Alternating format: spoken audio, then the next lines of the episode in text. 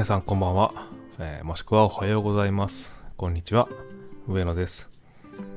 えっ、ー、と、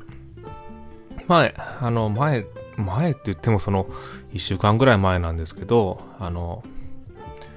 えー、マストドンの方と喋ってて、で、あの、その方は、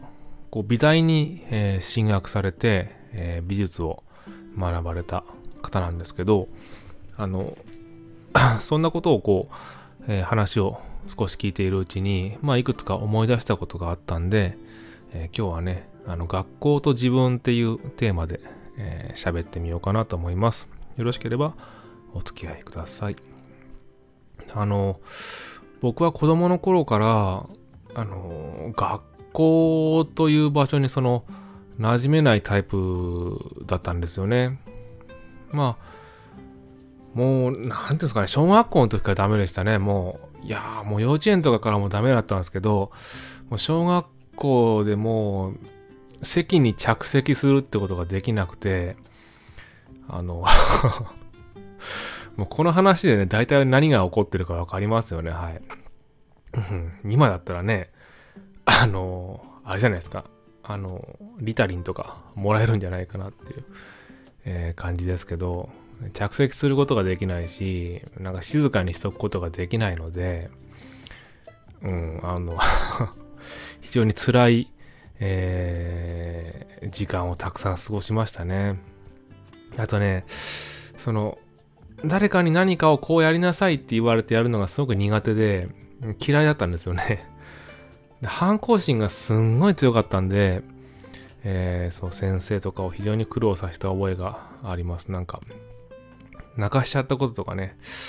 学校の先生はあって、小学生の時とか、あのー、今でもね、あの、なんか申し訳ないことしたなってね、ずっと心に残ってますね。うん。本当に。学校の先生ってね、あの、本当子供の頃はわかんないんですけど、大変なんですよ。あの、ね教室にいるだけが先生じゃないんで、いろんな事務とか連絡とか親御さんのなんとかとかしなきゃいけなくて、本当に大変で、でそんなこと全く分かってなかったもんだから、えー、ダメでしたね。でもね、そんなその、あの えー、学校というものに馴染めない子供だったんですけど、本当にね、あのこう印象に残ってる先生ってのは何人かいるんですよね。そういう先生の影響ってやっぱ人には大きくて、あの、今和の清志郎っていう歌手がいますよね。で、彼の歌の中に僕の好きな先生っていう、えー、歌があるんですけど、本当にね、あの歌のそのままの先生がいたんですよね。あの、愛先生って言うんですけど、中学の、えー、美術教師の、えー、方で、愛先生は、多摩美術大学をあの卒業されたんですよ。で、結構ね、あの、そういう美術の世界でも有名な方で、非常に見識を持っておられたんですけど、いつもね、美術準備室とか行くと、当時タバコ吸えましたから、あの、タバコ、ラークですね、先生は。ラークを吸って、なんかくたびれた上着をずっと着てて、で、先生はその骨を愛する会っていう謎の会を主催されてて、なんかね、あの、土佐場に行って、牛の、その屠殺されった牛の頭をもらってきて生、生首を。で、それを刃先かどっかで埋めて、で、微生物で分解されて綺麗になった骨をあの脱色して綺麗にしてデッサン用に使う骨を愛する会っていうのをやられて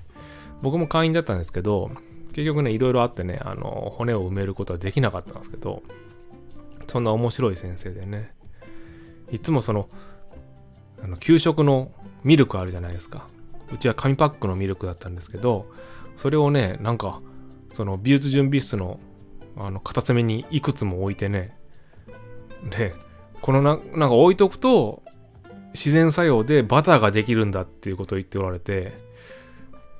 うん、いや、む、え？ー、って、あの、僕はもうそんな近寄らなかったですけど、結構潔癖なんで、懐かしいですね。うん。そういうね、あの、すごく人間味に溢れた先生で、語り口とかすごく面白くて柔らかくて、僕はすごくね、あの、好きでしたね。中学の時あの先生のタバコを勝手に吸ってましたね。あの準備室で はい。うん、なんかそんな先生もいたな。あとね、あの N 先生ってのがいたんですよ、中学の時には。でその人はね、オカルトマニアだったんですよね。で、なんかある時ね、あの、二人で園芸部ってのをやったんですよ。うん。あの、花壇の手入れをするね。僕があまりに学校をサボりすぎて、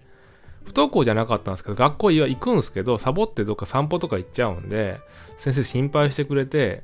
あの、僕を園芸部に入れてくれたんですよ。あの、勝手に。で、一緒にサルビアの世話とかやってて、ね、そう、台風の前だったんですよね。そね、先生がね、サルビアのこう手入れをしてたら、先生が、今から俺が台風をそらすとか言い始めて、なんか呪文を唱え始めるんですよ。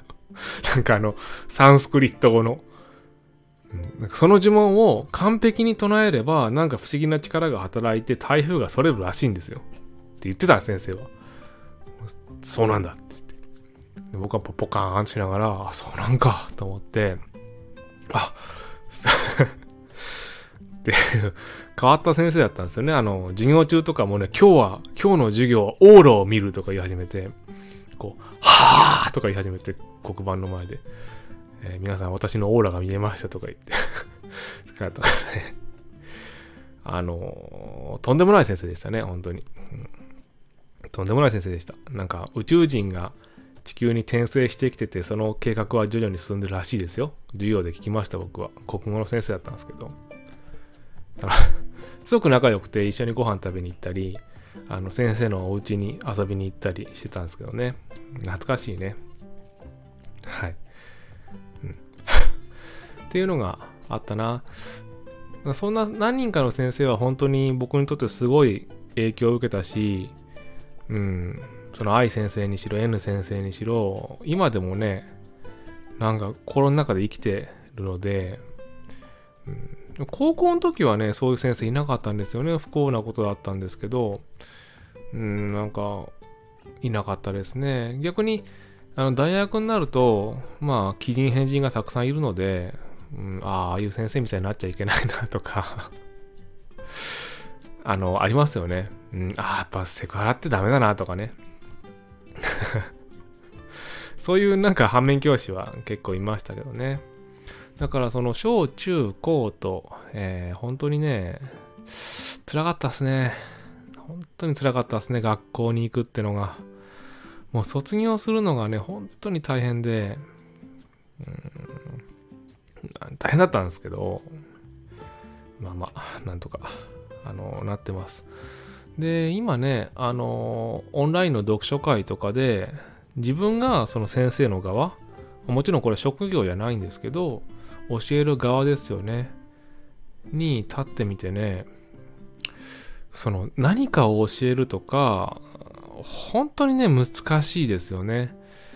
僕も最初は優しく今節丁寧に信頼関係を築いて教えてれば、相手はどんどん飲み込んでくれるはずだと思ってた時期もあったんですが、そんなことは全然なくて、ある時は葉っぱをかけなきゃいけない。少し厳しいことも言わなきゃいけない時もあるし、もしくはある時は質問とかに答えてはいけない時も出てくるんですよね。下手に答えちゃうと、それで満足してしまって、その次に進まなくなっちゃうんで、あえて答えないとかね、なんかもう、あえて嫌われるようなこと言わなきゃいけない時もあるし、本当にものを教えるってね、苦行だなと思いますね。それはあの、教育現場とかじゃなくて、あの、普通のね、会社のね、あの先輩後輩でもそうですよね。ただただ優しくしてれば、後輩が座ってくれるかって言っても、そんなことないわけで、うん、そんなに教育というのが簡単だったら、これだけね、マネジメントの方法論があの議論されることもないので、うん、ものを教えるってのは本当に大変だなってね、思いますね。うん。だからまあ不幸にして僕はその学校という、あの、ものを教わるところに馴染めなかったですけど、やっぱりそこでこう日々、その、少年期もしくは思春期っていう、ものすごいめん、いやめんどくさいって言おうとしたんだけど、まあ、なんていうの、特殊な手間のかかるような、うん、あの、ね、生徒に日々何かを教えよう、何かを伝えようとされてるその先生方ってのは、やっぱりね、今になって尊敬できますね。うん。あ、苦しんでたんだなってやっとね、あの30過ぎて、それまでは本当に嫌いだったんですけど、学校の先生って、あ、苦しんでたんだなってのはね、思うし、で、その中でも教える楽しみ、ね、育ってくれる人を見る喜びってのはあるんだなってのをね、えー、あんまりなんか まとまんなかったけど、まあいいんじゃないこういう話も。うん、はい先生ね、今でも会いたいけどね、結構お年でしょうね、もう。うん、先生にいろんなことを教わったななんか 部屋はちょっと汚いぐらいが、なんか愛嬌があっていいとかね。N 先生には、N 先生の車の中は廃墟だったんで、あの毎朝コーヒー飲んで、それを後部座席に放り投げるんで、後部座席がもうコーヒーの缶で埋まってるんですよ。そういうのを見て、あ、あの、ダメだな。あの、ある程度綺麗にしなきゃダメだなと思ったし なんかいろんなことをね、人生をね、え、教えていただきました。え、そんな、まあ僕の好きな先生、そして教えるということについて、また、あの、教えるっていうことについてね、あの、そっちのテーマでも話してみようと思うんで、いつかお付き合いください。ではでは、ありがとうございました。バイバイ。